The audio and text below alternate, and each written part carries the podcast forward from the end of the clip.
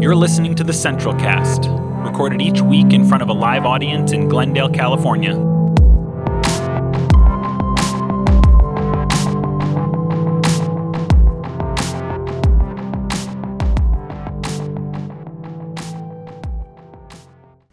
This is the third Sunday of Lent, and uh, our text this morning is Matthew chapter 27, verse 45.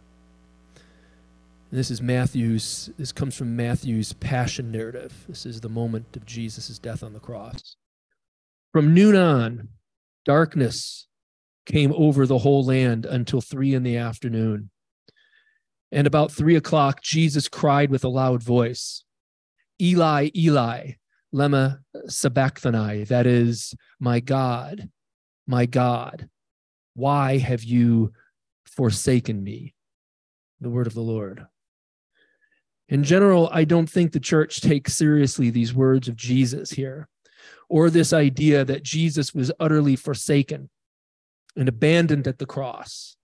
It wasn't just Judas that betrayed him and forsook him, but actually it was all of his disciples and closest of friends, you could say, Peter, even the one who was supposedly closest to him, the one whom Jesus once remarked, you know, on you, I'm going to build my church. He denied knowing him three times. And, but it wasn't just his disciples and friends that forsook him, but he even felt that God himself had forsaken him. My God, my God, why have you forsaken me? He says. And because I think, I don't think Christians traditionally take this, this scripture, these words very seriously, I came up with a parable a while back to elucidate this point. I call it the parable of Judas Iscariot and maybe you've seen this on Facebook before. I've posted up there the last couple of Lents, usually around Good Friday. Um, but this parable is an alternate ending, uh, fan fiction, if you will, uh, an alternate ending to Judas's story. I'm not really a fan of Judas. That's not what I meant. But uh, we all know the story of Judas, right? Judas betrayed Jesus for 30 pieces of silver, which he received from the chief priests to, you know, lead them to Jesus, to essentially turn Jesus over to them. But Judas experienced guilt and remorse thereafter, not only returning the 30 pieces of silver to the chief priest, but then he went out and hung himself, we're told. And that's where my parable begins. It came to pass that after Judas committed suicide, that he found himself standing before God in heaven Terrified that God was going to send him to hell for such an egregious sin, he fell on his face, crying out, Please, Lord, have mercy on me. But God replies softly, What are you worried about, my dear son? You have done nothing wrong. You've done a great thing. You've played a key role in the salvation of the world by delivering Jesus into the hands of his killers. You have made it possible for the sins of the world to be forgiven my will could not have been accomplished without you. Shocked by this, Judas slowly stands and asks, But I was tempted by the devil to betray him. I was paid 30 pieces of silver, a ransom, in order to do so. I'm a terrible man.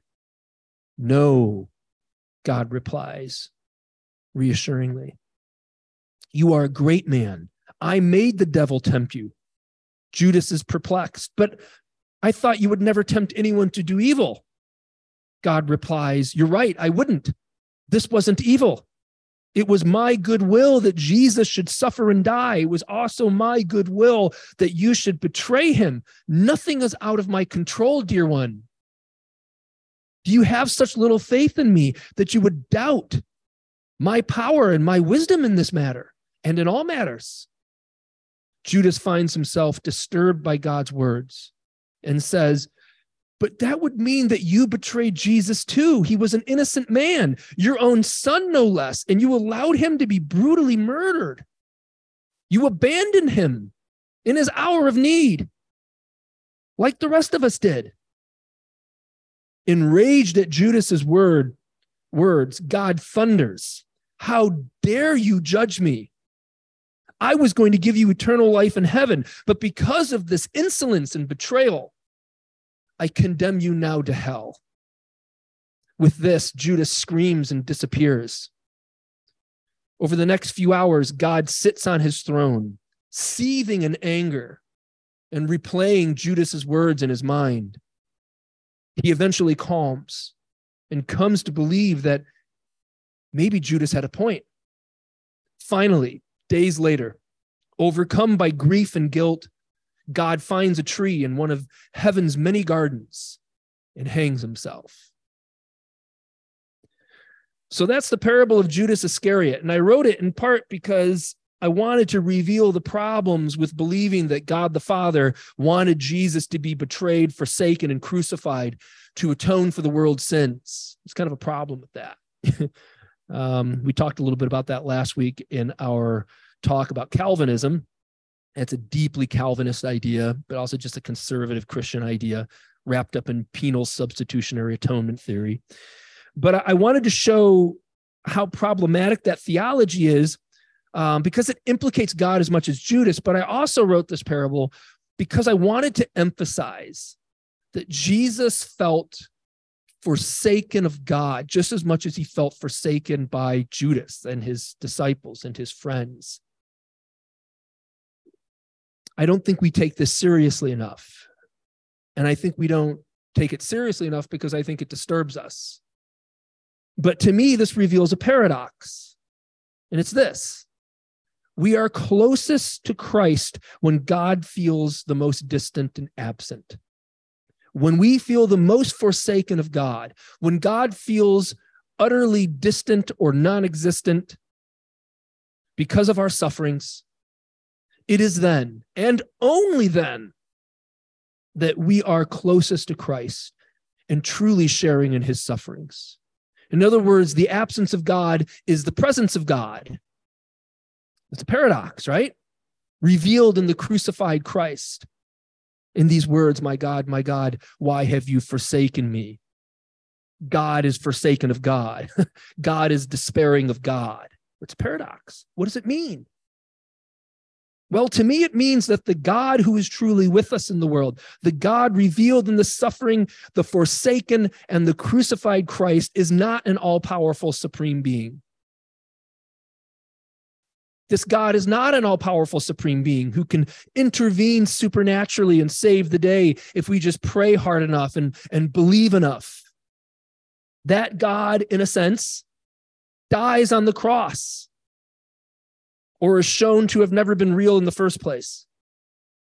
And another God is resurrected or is shown to be real, a God who suffers with us in the world, a God who stands in solidarity with the broken, the afflicted, the suffering, the poor, the oppressed. This is what I think that great German theologian Dietrich Bonhoeffer meant when he said this in 1945 from a Nazi prison, no less. And he knew something about feeling God forsaken. He wrote this Before God and with God, we live without God. Before God and with God, we live in the world without God, meaning this all powerful God, I think. God lets himself be pushed out of the world onto the cross. God is weak and powerless in the world. And that is precisely the way, the only way in which he is with us and helps us. The scriptures make it quite clear that Christ helps us not by virtue of his omnipotence, but by virtue of his weakness and suffering. End quote. To me, the cross is about a radical redef- redefinition of power, namely God's power, and the way we understand it. Think about the cross for a moment from a first century Jewish perspective which I think is the best way to think about it, the original way, a first century Jewish perspective. The cross was the ultimate disappointment for them because they were expecting Jesus, his followers, were expecting him to liberate them from the Romans. Just as God had supposedly liberated them from countless enemies and foreign oppressors throughout their history, starting, of course, with the story of the Exodus, the Egyptians, where God supposedly by real power, I mean, real power, real might, real brute force, intervened in history and liberated them, right?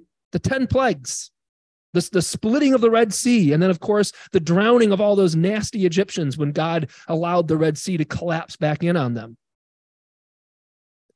They were expecting Jesus to show up. They were expecting the God in Jesus, their God in Jesus, the Messiah, to show up in a similar way and smite those nasty Romans just like the way he showed up for them throughout their history, to lay waste to their enemies on the battlefield in a dazzling demonstration of real power. Real power. Power from on high.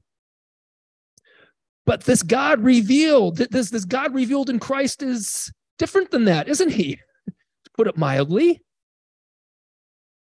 The God revealed in Jesus, that, that God of the Exodus, that God of the Old Testament, is strangely absent or non existent in Christ. By that, I don't mean the entire God of the Old Testament, because the God of love and justice, the God on the side of the oppressed, is from the Old Testament, is absolutely revealed in Jesus. But this God of power and majesty and might and glory and transcendence, this, this warrior God, this tribal deity that would show up on the battlefield and as a destroying angel, this God is totally absent in Jesus.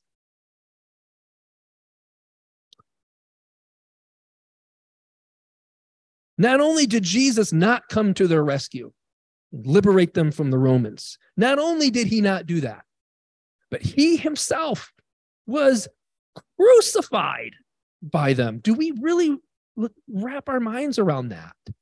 Think about it from their perspective. Not only did God not show up for them in the way that they expected from a historical point of view, but their Messiah himself was crucified by these Romans the God revealed in Christ not only didn't liberate his people from the Romans, but was himself stripped naked and crucified by them. The ultimate defeat, the ultimate humiliation, the ultimate demonstration of powerlessness. What else can this mean but that God's power was radically redefined in Christ? Both God's social power and supernatural power with regards to social power, Jesus showed us that God was on the side of the, of the poor and the powerless and not the wealthy and the powerful, which was a big surprise back then. Likewise, with regards to supernatural power, the God revealed in the crucified and forsaken Christ was revealed to not be an all powerful supreme being, but a God who suffers with us in the world. And I realize this is not a traditional understanding of the cross but I feel that I'm just following the cross to its ultimate conclusion, which I think is good news, by the way. I don't think this is abs- this is actually bad news. This is ultimately good news. In part because this view solves a big problem for us, philosophically and theologically speaking. When people ask, how could an all powerful and loving God allow unjust suffering to exist in the world like babies with cancer the answer is God is not all powerful. The God revealed in the suffering and crucified Christ is not all powerful. But in his so called weakness, and I say so called because it's not true weakness, but in his so called weakness, a different kind of power is revealed the power of love, the power of courage, the power of solidarity. In this way, the God revealed in Christ overcomes the world, and so do we. That's real power. Consider Jesus' words in John 12. The hour has come for the Son of Man to be glorified. Very truly, I tell you, unless a grain of wheat falls into the earth and dies, it remains just a single grain. But if it dies, it bears much fruit. Jesus, of course, is speaking of his own death here. And he's playing on this idea that planting a seed in the ground is like burying a dead body, his dead body, to be exact. in the same way that a seed grows in, goes into the ground and becomes so much more, so he will die and become so much more. Meaning us, we are the fruit of Christ's death. We are the fruit of God's death in the world. God died in the world. And then, like a seed, God germinated in the ground, so to speak, germinated in the tomb, and was transfigured. It's a great Bible word transfigured into something new, just as a seed is transfigured into a plant that bears fruit. So God was transfigured into us, the so called body of Christ, as Paul puts it. We are the presence of God in the world now. We are the hands and feet of the risen Lord in the world. God has no body but our body. We need to live accordingly with that responsibility in mind. But to be clear, this is not atheism. Not really. This is a kind of pantheism and mysticism. God is all, or all is God, or all is in God, all is one.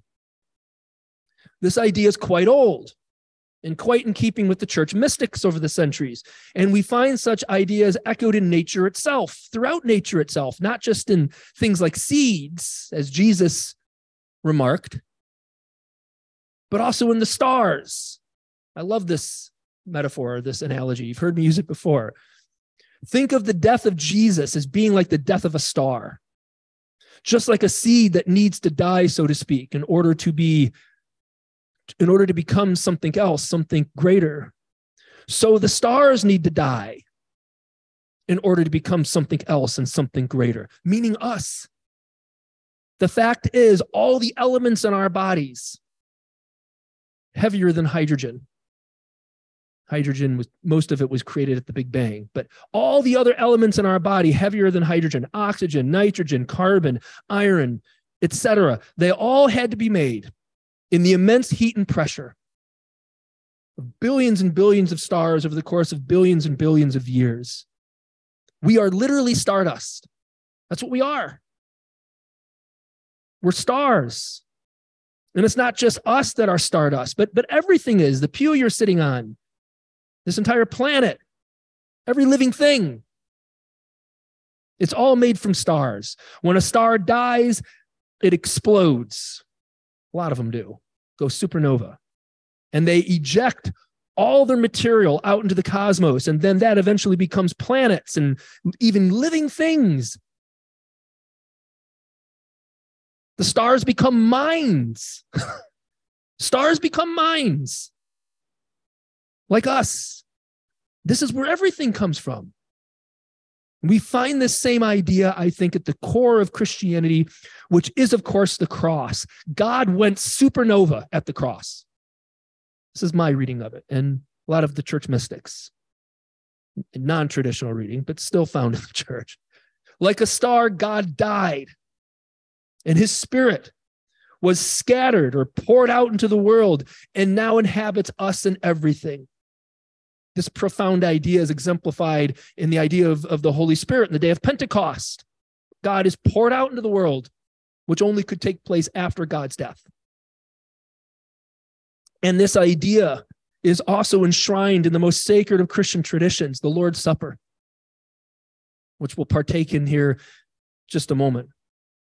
Here we find the crucified body of God, the crucified body of Christ his body and blood is scattered among us as bread and wine in this sacrament.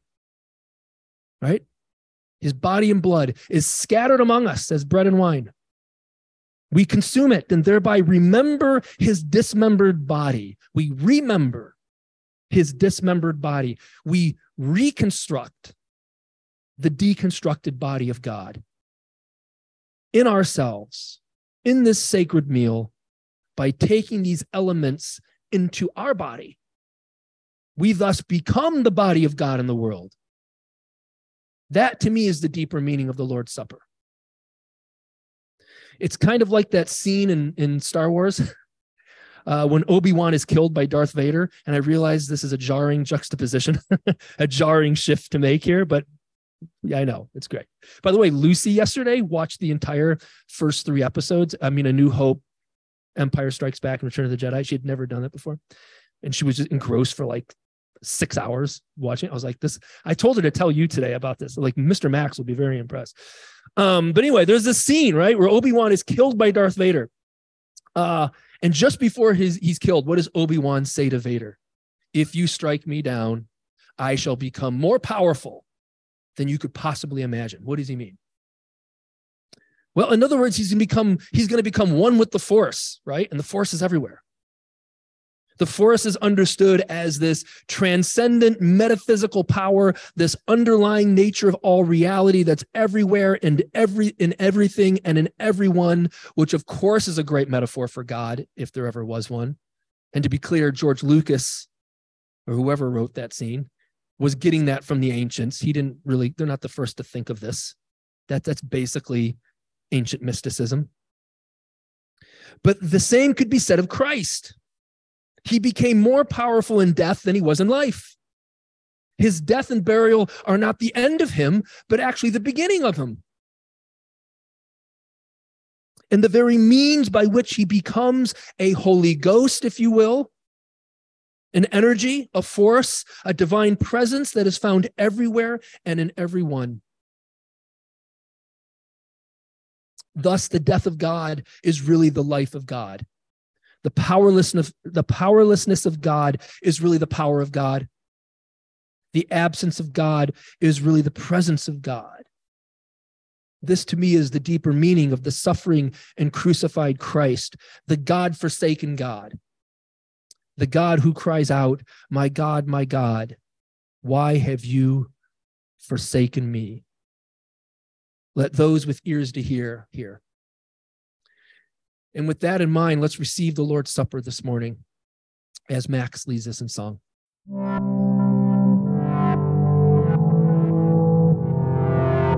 Each episode of the Central Cast is followed by an interactive discussion.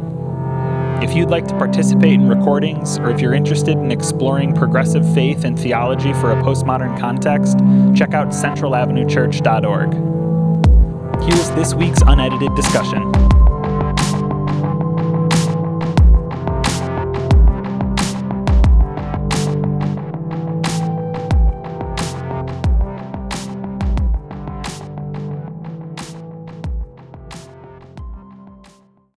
Okay. Yep. Marcia, uh, for those of you who can't hear uh, online, just said that um, I'm going to try to my best to summarize it, but um, that he knew all along that he would have to die um, because of what he was doing.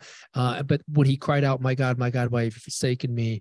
Um, he wasn't actually no longer believing in God. It was just his human side that was suffering, but not his spirit side. You would say, yeah. Okay, that's certainly a traditional reading of of that text in the church. Um, not the only one. I and I'll if I may just respond to it briefly to offer an alternative. You know, for me, and actually I get this from Jack Caputo, um, theologian, philosopher, modern day. Um, you know that that reading in some ways you know kind of turns that moment into a kind of theater right jesus is kind of saying my god my god why have you forsaken me with kind of a wink in his eye, kind of like he doesn't really mean it. Um, and that he really wasn't suffering. Eh, maybe his human side was, but the God side of him, you know, the real side of him knew everything was okay. And, you know, um, okay, all right, you can go that way. But in my, in my experience and my personal belief, I feel like what makes that moment really meaningful is that Jesus really, really felt that way fully and it wasn't any kind of you know he wasn't he wasn't holding he wasn't holding a part of himself back that he was really he was really nailed there. He was really nailed there completely and suffering and holistically. And by him crying out my god my god why have you forsaken me? it wasn't that he'd become an atheist in that moment but that um in essence he was like all of us. He experienced doubt. He experienced despair. Um, and I find that incredibly meaningful. That's my reading of it. Um, but thank you. Yeah, that's that's a traditional reading. Um, somebody else. Yeah, Mar- uh, not Marcia, Anne. Um, I think that brings up questions about um, fully God and fully human that we don't understand. And, you know, I have historically been presented with the tradition that says, well, you know, God, Jesus was, Jesus understands us because he was fully human and he experienced what we experienced. But behind there is this thing of he was really fully God. He knew he knew this was only temporary. Like I could suffer through most anything. I can suffer through childbirth. It's temporary. It's excruciating, but it's going to end and I'm going to get something. If I didn't know that and I thought that suffering was just going to be my existence, that would be unbearable. And so like this idea that um I just think it it it illustrates the struggle that we have between the idea of what does that mean this idea this this you know dualism that we talked about this morning in a in a different sort of way of of Jesus being fully two different things but really we privilege or prioritize the God part as opposed to the human part. If he was if if he didn't experience that feeling of God forsaking him fully the way any of us would have experienced it, then he doesn't truly fully experience humanity.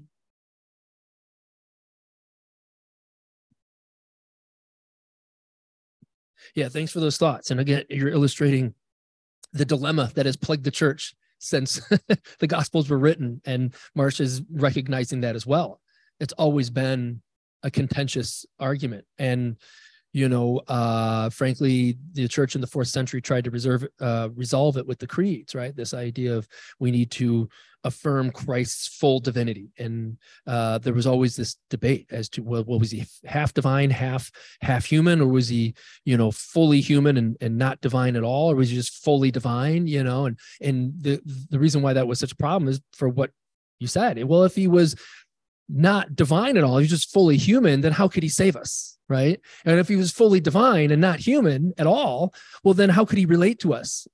How, how, how could he, you know what I mean? So I mean, this was always the dilemma, um, which, you know, the deepest and most profound spiritual truths are always paradoxical in nature. You know, we have to be able to, in a sense, as people of faith, um, kind of hold on to both ideas. And, and that's my feeling on it, but I might be wrong, which is always, what's that? And say i don't know. Exactly exactly. Yeah no, that's good. Um, yeah marcia go ahead. And i know you don't like the microphone so i'll go ahead and share with everybody what you say.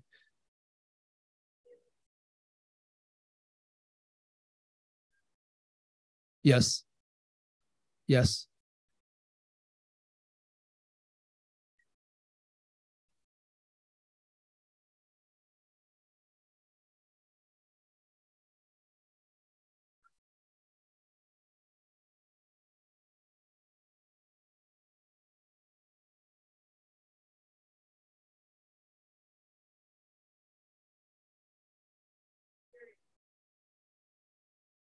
Mm-hmm.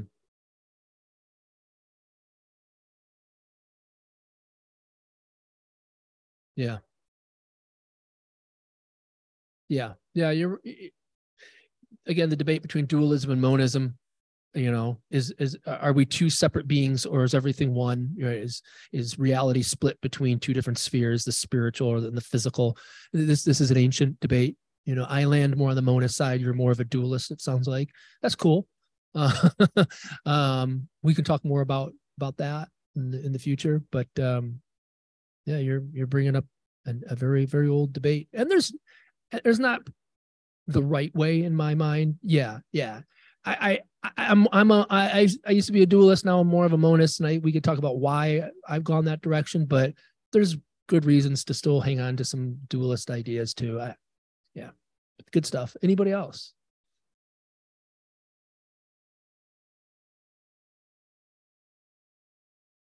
Okie doke. Well, shorter discussion today. Um, that's cool. So a couple weeks left to Lent, and um, let us conclude our time together. Bob is not here this morning because he's sick and his whole family is sick. God bless you guys. Um, but I don't know if we have our benediction this morning, benediction slide or not. I don't have it. I should have it memorized. oh, lovely. Oh, good. Okay. Well, let's say this together as we conclude our time together. As we go from this place, we commit ourselves to the path of love, honesty, and humility. We dedicate ourselves, as Christ did, to the cause of justice and the courageous embrace of this life, this world, and each other. Amen. All right. Thanks for being here, everybody. Go in peace.